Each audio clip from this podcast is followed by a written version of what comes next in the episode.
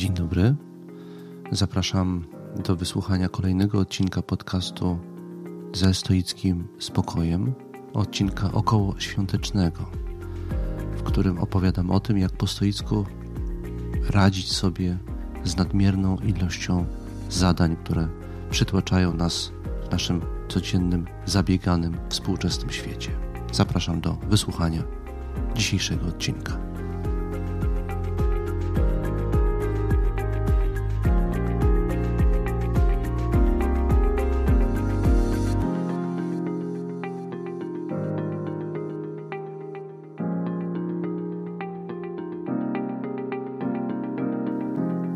Zacząć chcę od nietypowych podziękowań dzisiaj.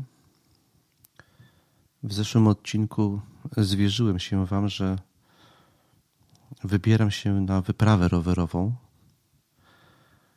która jest konsekwencją mojego gadulstwa trochę. W efekcie tego gadulstwa dostałem prezent, którego trudno teraz nie zrealizować wybieram się rowerem do Portugalii. Terminów jeszcze nie ustaliłem. Kiedy o tym powiedziałem w ostatnim odcinku, zaskoczony byłem odzewem. Między innymi dostałem już kilka zaproszeń od osób, które na trasie mojej domniemanej podróży do Portugalii mieszkają. Bardzo serdecznie Wam dziękuję wygląda na to, że będę musiał tą trasę jakoś udokumentować, oznaczając po drodze miejsca, w których spotkałem stoików, praktykujących stoików, czy chociażby słuchaczy praktykującego stoika. Bardzo za ten zaskakujący odzew dziękuję. Przechodząc już do tematu dzisiejszego odcinka, chciałem powiedzieć o czymś, nad czym myślałem od dłuższego czasu. Mm, kilka rzeczy mnie do tego sprowokowało, do tego, żeby poświęcić dzisiejszemu zagadnieniu osobny odcinek.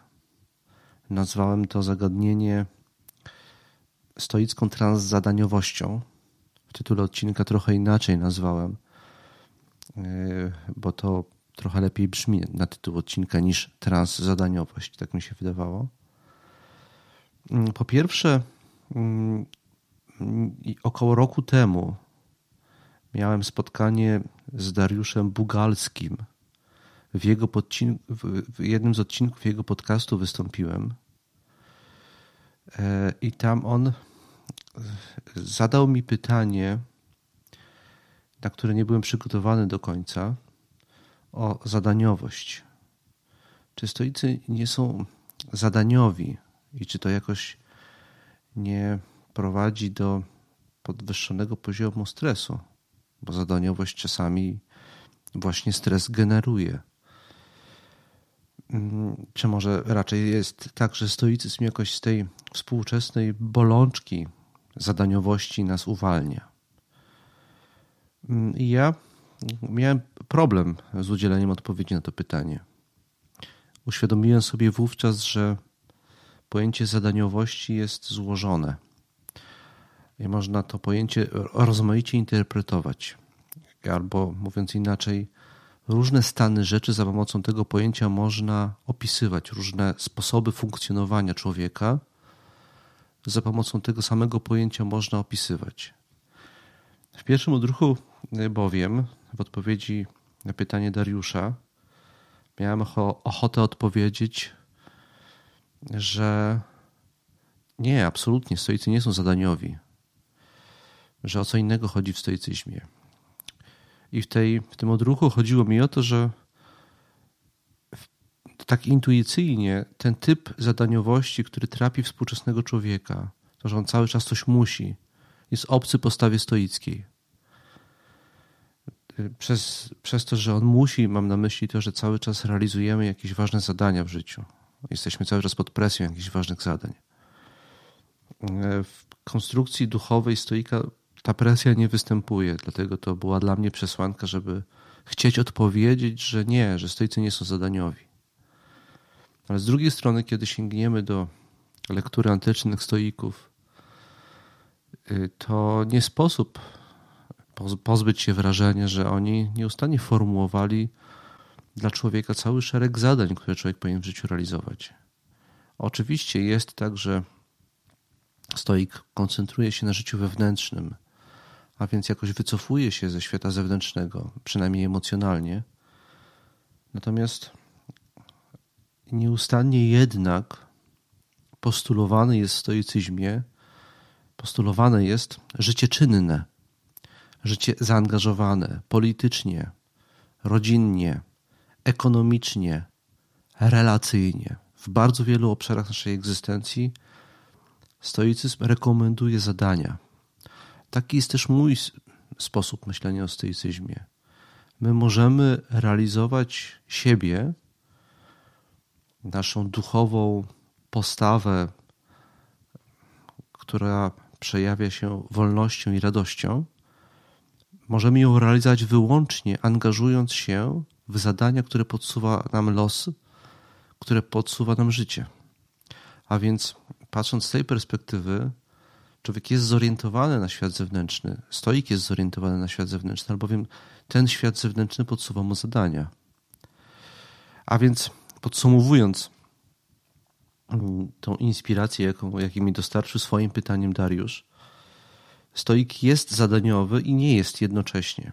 To oznacza, że ta jego zadaniowość jest bardzo specyficzna. I o tej specyfice zadaniowości stoickiej dzisiaj chciałem powiedzieć.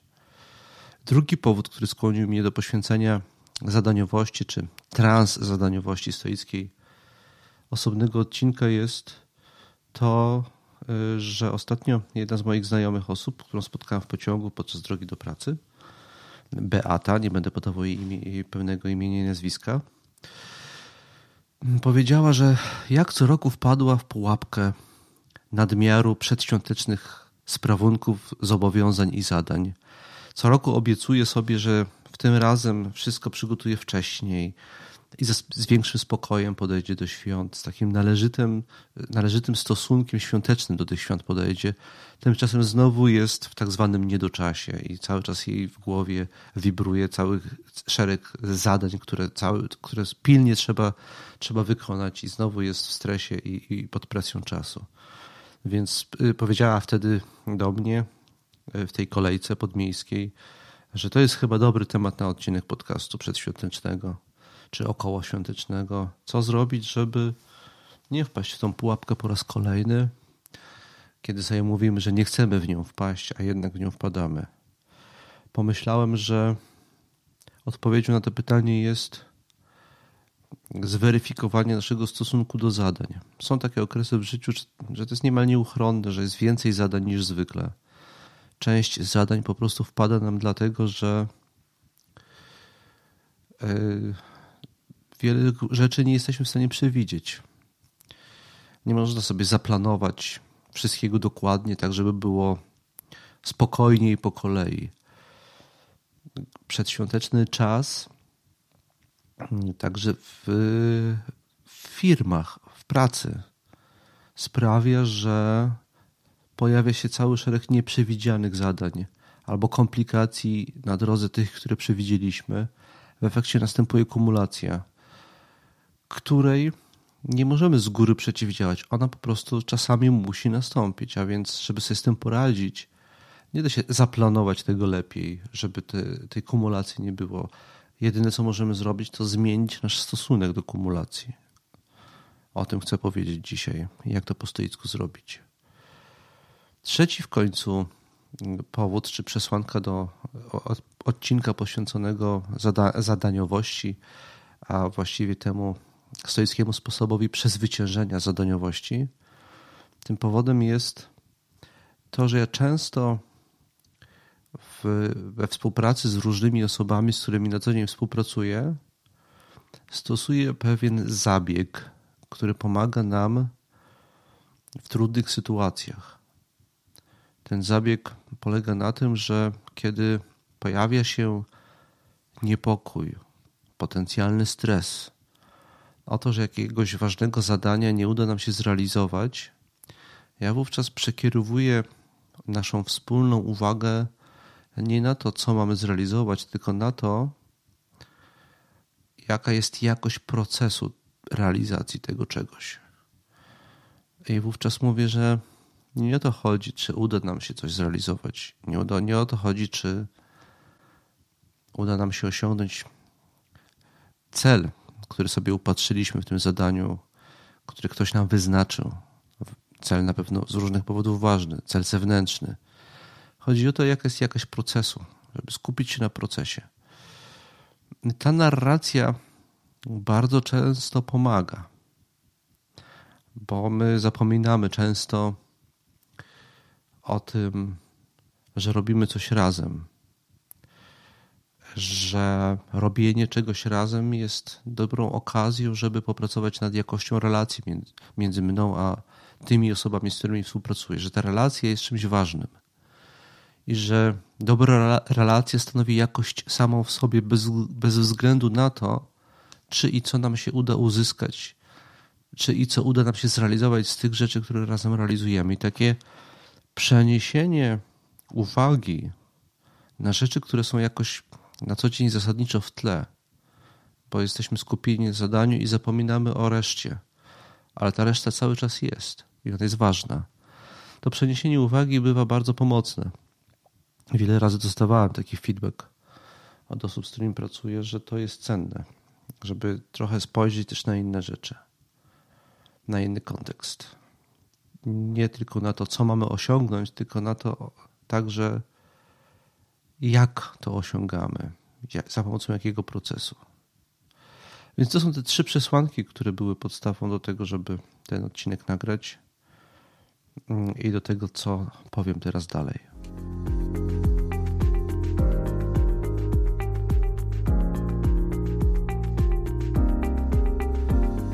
Wspomniałem y, przed chwilą y, o tym, że do nagrania dzisiejszego 84 odcinka podcastu dość długo się zabierałem do tematu, o którym traktuję ten odcinek. Dość długo się zabierałem. Często tak jest. Muszę przy okazji przyznać, że zanim nagram odcinek, dużo o tym myślę i układam sobie w głowie. I często jest tak, że prze, przesuwam termin publikacji, bo czuję, że z tym, co na dany temat mam do powiedzenia, nie jestem jeszcze gotowy. Że jest tam jeszcze parę tematów, które potrzebuję sobie poukładać w głowie i przemyśleć. Być może, kiedy słuchacie tego, z czym się dzielę w ramach podcastu ze stoickim spokojem, odnosicie wrażenie, że to jest takie swobodne, niewymuszone, na luzie, to jest wprawdzie na luzie. I staram się, żeby tak zawsze było, bo to jest dla mnie najważniejsze. Natomiast często jest tak, że to poprzedza długi okres przygotowań, czy to lektur, czy notatek, przemyśleń, różnych wypisywanych punktów, struktur, czasami jakieś mapy, myśli sobie rozpisuję żeby zobaczyć dokładnie cały szereg problemów, pytań, pojęć powiązanych z tym, o czym chcę powiedzieć. Dlatego, jeżeli czasem też trochę dłużej niż zwykle czekacie na kolejny odcinek podcastu, to pamiętajcie, że to może być też ta przyczyna. Wracając do tematu, ten odcinek także długo się rodził. Jednym na przykład z powodów, była nazwa. Długo się zastanawiałem, jak nazwać to, o czym chcę opowiedzieć. Pierwotnie moja intuicja była taka, i tak też sobie o tym myślałem i mówiłem dość długo, że chcę opowiedzieć o łaskawości procesów. Przez łaskawość procesów miałem na myśli to, że jeżeli w realizacji zadań zmienimy to, na czym się skupiamy, inaczej rozłożymy akcenty naszej uwagi, a także znaczenie, jakie przywiązujemy do poszczególnych elementów tego, co robimy, to może się okazać, że każde działanie, każde zadanie, bez względu na to, jak trudne i potencjalnie stresujące jest, może y, nas łaskawie obdarzyć czymś bardzo pozytywnym i przyjemnym. Stąd się, wzięła ten, stąd się wzięła, wzięło pojęcie łaskawości. Miałem na myśli to, że każdy proces jest łaskawy, jeżeli dostrzeżemy ten element dziania się tu i teraz. Mój brat, z którym w międzyczasie o tym rozmawiałem, że, że yy, zamierzam nagrać taki odcinek, brat Michał, zwrócił mi uwagę, że w korporacjach, a miał do czynienia z wieloma korporacjami, yy, współpracował z wieloma branżami, słowo proces ma inne konotacje niż, niż te, które chcę im przy, mu przypisać. Proces oznacza pewien zestaw działań, które ma na celu wypracować określony rezultat. Proces jest ściśle jako pojęcie przypisany do rezultatu, który ma wypracować. Jeżeli na przykład mówimy o procesie rekrutacji, to ex definitione oznacza to, że ten proces ma się skończyć określonym rezultatem w postaci zrekrutowania określonej osoby. Zrozumiałem wtedy, że może nie o to dokładnie słowo mi chodzi. Chociaż ja tego terminu intuicyjnie używałem w trochę innym, jak widać, szerszym sensie. Mm, e, I zacząłem eksperymentować z innymi terminami. Ostatecznie wybrałem dwa: jeden bardziej techniczny, drugi mniej techniczny. Mm, wybrałem ten mniej techniczny termin swobodny przebieg który wziął się ze skojarzenia z między innymi z prowadzeniem auta na luzie. Kiedy e, na przykład podjeżdżamy pod górkę i już widząc szczyt, ja czasami tak robię, w pobliżu mojego domu jest wiadukt. I często z dziećmi wracając skądś widząc, że za mną nikt nie jedzie, to tak robiłem, że jak podjeżdżaliśmy po ten wiadukt, to kiedy dojeżdżaliśmy do niego, rozpędzałem się i zdejmowałem mm, e, nogę z gazu i wrzucałem na luz. I zakładaliśmy się, o ile spadnie prędkość. Do jakiego minimalnego poziomu spadnie, i potem zaczniemy się toczyć powoli z góry na luzie. Mm, potem, kiedy moi synowie zrobili prawo jazdy i mnie wozili, też to robili, e, e, próbując pobić mój rekord. Mm, podobne doświadczenie mam, kiedy jeżdżę na rowerze, podjeżdżam pod górę z, wysił z wysiłkiem i potem z tej górki zjeżdżam na takim luzie bez pedałowania. To jest przyjemna nagroda za wysiłek. Chodzi, to miałem na myśli te doświadczenia zjeżdżania skądś na luzie, kiedy y, przyszedł mi do głowy termin swobodny przebieg. Y, dokładnie co mam na myśli wyjaśnię później, ale wybrałem ten termin, żeby oddać to, co nam mam na myśli. Ja wiem, że ktoś ze słuchaczy bądź słuchaczek może pomyśleć w tej chwili, że przecież jest bardzo dobry termin na oddanie tego, do czego prawdopodobnie tutaj zmierzam. Termin, którego używał e, pewien psycholog. E, Michali Czykszten-Michali chodzi o przepływ. Jemu w jego teorii chodzi o przepływ energetyczny. Istotnie są ciekawe analogie między jego teorią a filozofią stoicką. Często się do niego w pewnym okresie popularyzowania stoicyzmu przeze mnie odwoływałem. Natomiast jest, jest też w tym jego opisie tego y, stanu przepływu pewien element bardzo niestoicki, element zatracenia się w zadaniu.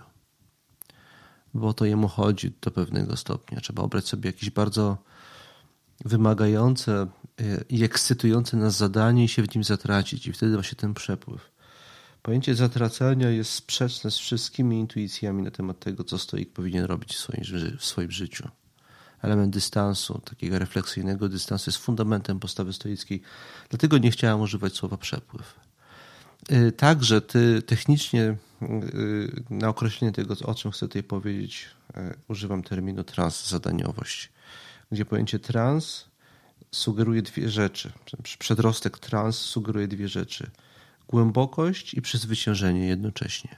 Chodzi o taki typ realizowania zadania, że jakoś głębiej jesteśmy w tym zadaniu, a jednocześnie przekraczamy pewną naturę bycia w relacji zadaniowej względem jakiegoś celu. Więc tak wstępnie chciałem wyjaśnić, do czego tutaj zmierzam w ten sposób.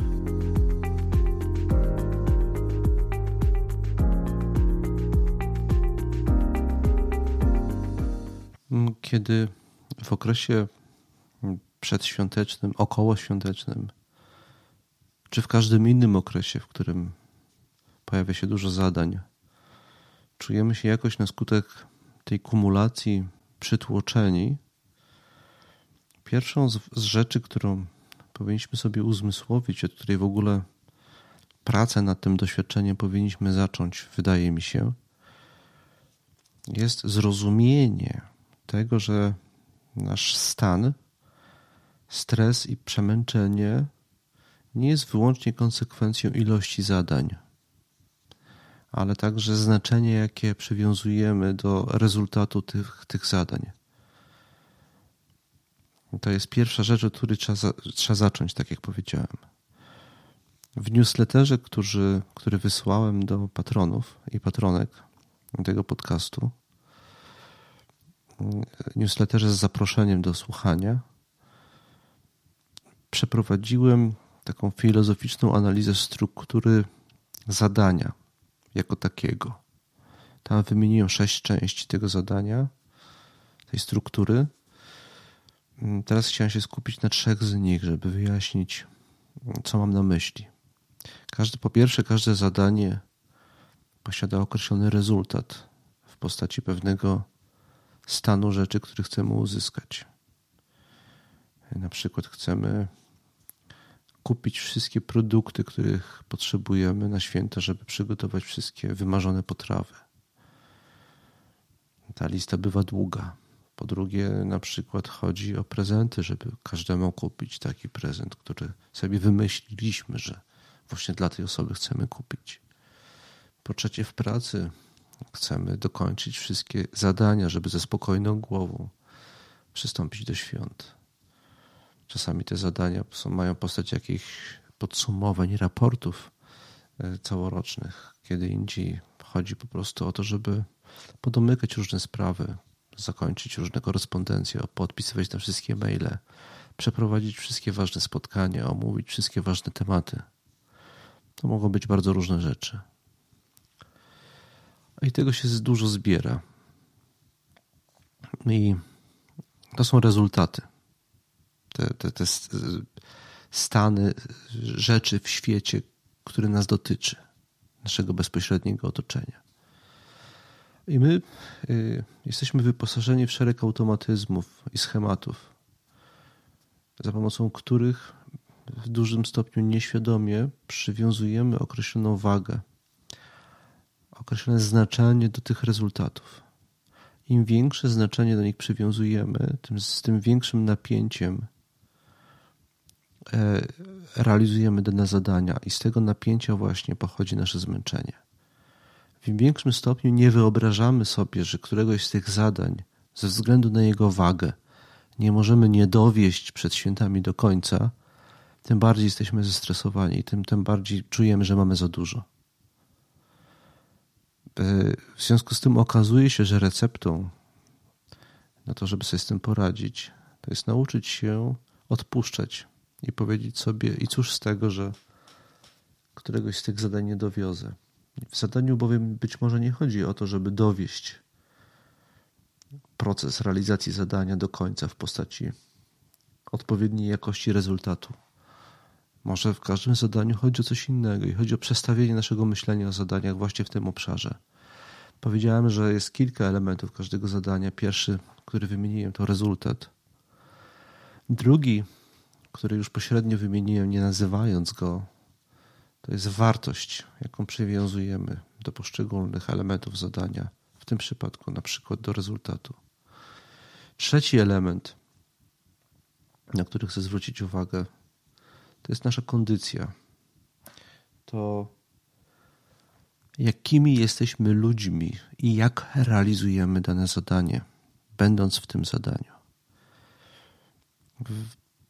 W newsletterze, na który się przed chwilą powołałem, cytuję Arystotelesa właśnie w tym kontekście i z tego powodu, W etyce nikomachejskiej Arystoteles przedstawia swoją bardzo oryginal, oryginalną koncepcję cnoty, gdzie przez cnotę Arystoteles ma na myśli coś, co my dzisiaj powinniśmy opisać za pomocą trzech terminów czy kontekstu. Z jednej strony jest to norma postępowania, z drugiej strony jest to pewien element kondycji duchowej, a z trzeciej czy, czy, czy kompetencji, a z trzeciej strony jest to charakter, w miarę trwały, w miarę trwały element naszego charakteru.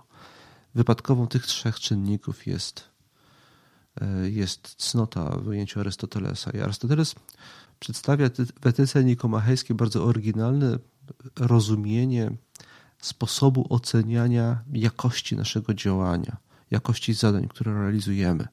Dla niego kluczowym kryterium jest właśnie cnota, czyli kondycja duchowa człowieka. Jakość działania jest pochodny kondycji duchowej. Jeżeli robisz coś ze stresem, w napięciu, ze strachem, to to decyduje o jakości Twojego działania, nie rezultat. O jakości zadania rozstrzyga to właśnie, nic innego. Jeżeli na koniec dnia szczerze mówisz sobie, że jesteś spięty, zestresowany, e, e, robisz na siłę pewne rzeczy, to to znaczy, że robisz je źle. Z punktu widzenia Arystotelesa. Mm, stoicy czerpali z Arystotelesa pełnymi garściami. E, I gdybym, używając tych trzech terminów, znaczenia, rezultatu bądź jakiegoś innego elementu zadania, które realizujemy, rezultatu zadania i charakteru człowieka realizującego zadanie. Gdybym miał te trzy elementy teraz przyłożyć, przyłożyć do tego, co chodzi w praktyce stoickiej, to chciałbym powiedzieć, że w praktyce stoickiej chodzi o to, żeby przenieść wagę rezultatu na wagę charakteru. Stoik chce osiągnąć w swojej praktyce to, żeby każde zadanie, które się podejmuje w życiu osobistym bądź w życiu zawodowym, było jedynie pretekstem, jedynie i wyłącznie pretekstem do tego, żeby ćwiczyć się w tym, żeby być coraz lepszym człowiekiem. I to jest jedyny wyznacznik oceny realizacji jakiegokolwiek działania. Czy dane działanie pomogło mi się stać lepszym człowiekiem, czy nie. Czy proces, w jakim jestem realizując to zadanie,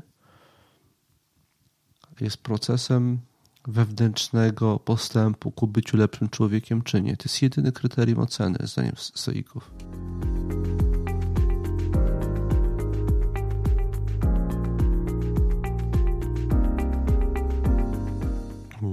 To wyjaśniwszy, wyjaśni, wyjaśniwszy podstawową zasadę stoickiej transzadaniowości, a więc zasadę polegającą na tym, że skupiamy się na tym jak, a nie co. Teraz trzeba sobie postawić pytanie, co to w praktyce dla nas na co dzień oznacza. To znaczy, jak to osiągnąć. Po pierwsze, odniosę się do metafory, od której zacząłem. Metafory swobodnego przebiegu, czyli tego, tej jazdy na luzie chcę powiedzieć, że odpowiednikiem w tej metaforze wjeżdżania pod górkę na, na rowerze czy samochodem, na biegu, jest praca duchowa, jaką musimy wykonać, żeby przesunąć znaczenie, jakie przywiązujemy do rezultatu, na znaczenie, jakie powinniśmy przywiązywać do sposobu, do charakteru, do kondycji, jaką mamy, realizując jakieś zadanie. To jest praca, którą trzeba wykonać, duchowa praca, ciężka praca. A więc jak ją wykonywać? Stoicy, i to już o tym tutaj wiele razy mówiłem, mają cały szereg narzędzi i technik. I właściwie większość z tych technik służy właśnie wykonywaniu tej pracy. A więc na przykład, kiedy rano robimy przegląd siebie i kiedy e, częścią tego przeglądu siebie może albo powinno być wyliczenie listy zadań, jakie danego dnia nas czekają. Następnie należy w odniesieniu do każdego zadania podzielić, oddzielić rezultat od tego, co robiąc to zadanie, chcemy osiągnąć ze sobą w swoim życiu.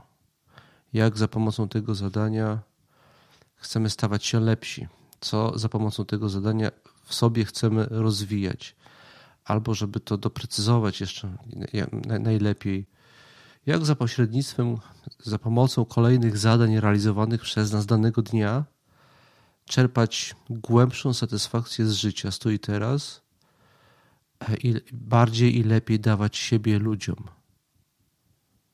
To, sobie, to pytanie trzeba sobie postawić i nazwać te rzeczy. Jak w tym zadaniu będąc, realizuje te cele, te dwa cele jednocześnie. I następnie trzeba się w realizacji zadania skupić na tych celach. To jest jedna rzecz, którą trzeba robić, żeby uzyskać efekt transzadaniowości, żeby uzyskać efekt swobodnego przebiegu.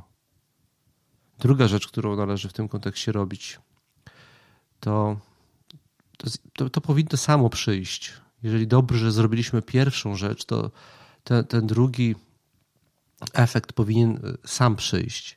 Ale jeżeli nie przychodzi, to trzeba sobie go przyspieszyć poprzez wyobrażanie sobie albo zaakceptowanie sytuacji, w której jakiegoś rezultatu nie, nie osiągniemy. Jedną z, jednym z czynników sukcesu w tym obszarze jest akceptacja niepowodzenia uzyskania rezultatu.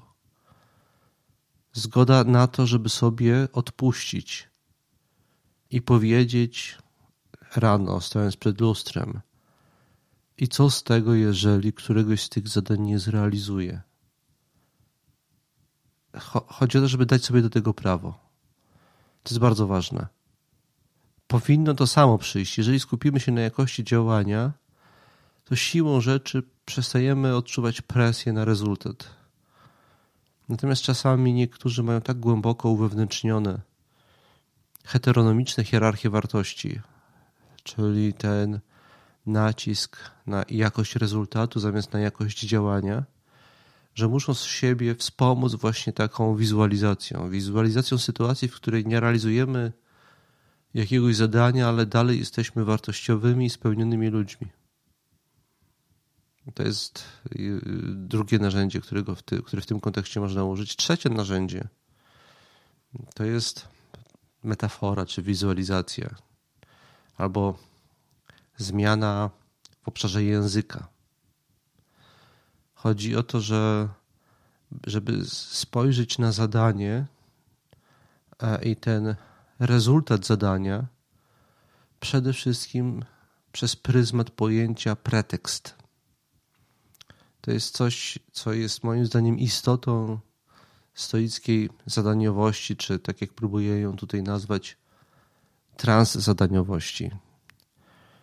Rano wstajemy i uzmysławiamy sobie, ile zadań mamy do, do wykonania tego dnia w życiu osobistym i zawodowym. E, I niektóre z tych zadań mogą nas przytłaczać. Ale trzeba sobie tą listę przedstawić i powiedzieć, że to są tylko i wyłącznie okazje albo preteksty do tego, żeby poćwiczyć inne rzeczy, które są dla nas naprawdę ważne. Trzeba sobie wyraźnie powiedzieć i przedstawić właśnie w ten sposób. To zadanie składa się z różnych elementów. Jednym z jego elementów jest rezultat. Ale ten rezultat jest pretekstem do tego, żeby ćwiczyć siebie w czymś, czymś zupełnie innym. I tak ja na przykład, nagrywając podcasty, zwierzyć się muszę Wam teraz doświadczam często pewnego rodzaju udręki. Mówienie do mikrofonu dla kogoś, kto postrzega filozofię jako żywioł dialogiczny. Ja najlepiej się czuję w uprawianiu filozofii w sytuacji dialogu z kimś, z kim mogę rozmawiać o ważnych rzeczach. To mnie ożywia i pobudza i daje mi niesłychaną, nierzadko satysfakcję. A więc e, dla kogoś takiego mówienie do mikrofonu o ważnych rzeczach jest nadzwyczaj nienaturalną czynnością. Ja wiele razy do przystąpienia do nagrywania podcastu, w związku z tym muszę jakoś się przymuszać. E, I to e, jest pewnego rodzaju trudność duchowa dla mnie. Dlatego za każdym razem szukam przestrzeni do pracy nad tym, żeby to mówienie było pewnego rodzaju poszukiwaniem doświadczenia dobrego kontaktu ze sobą, z tym, co tu i teraz mam przemyślane, jest dla mnie ważne. Co tu i teraz sobie poukładałem i chcę się tym w sposób komunikatywny, spójny i pełny podzielić.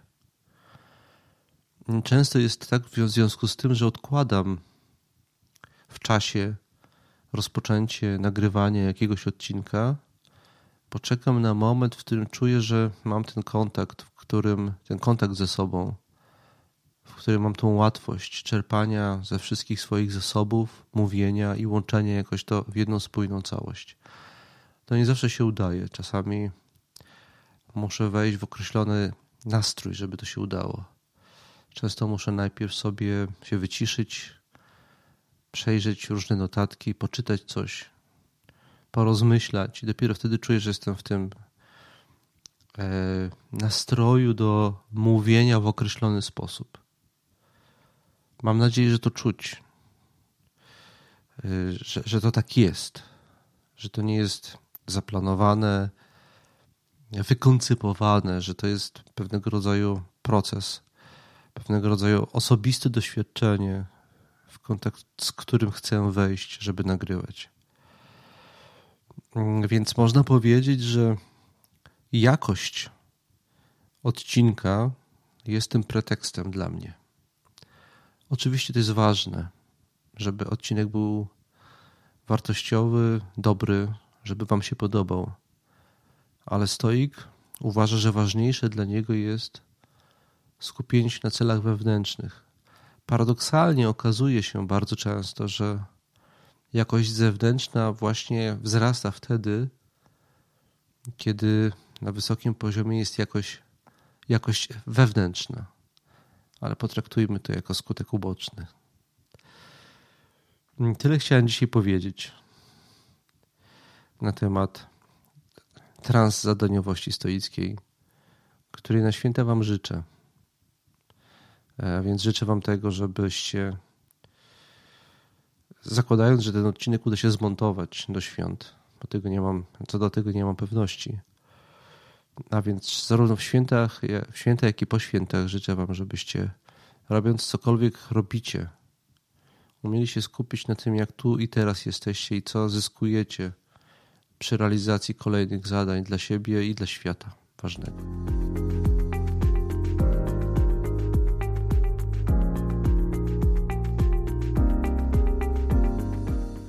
Przechodząc do podziękowań, w pierwszej kolejności bardzo dziękuję za to, że jesteście, że słuchacie.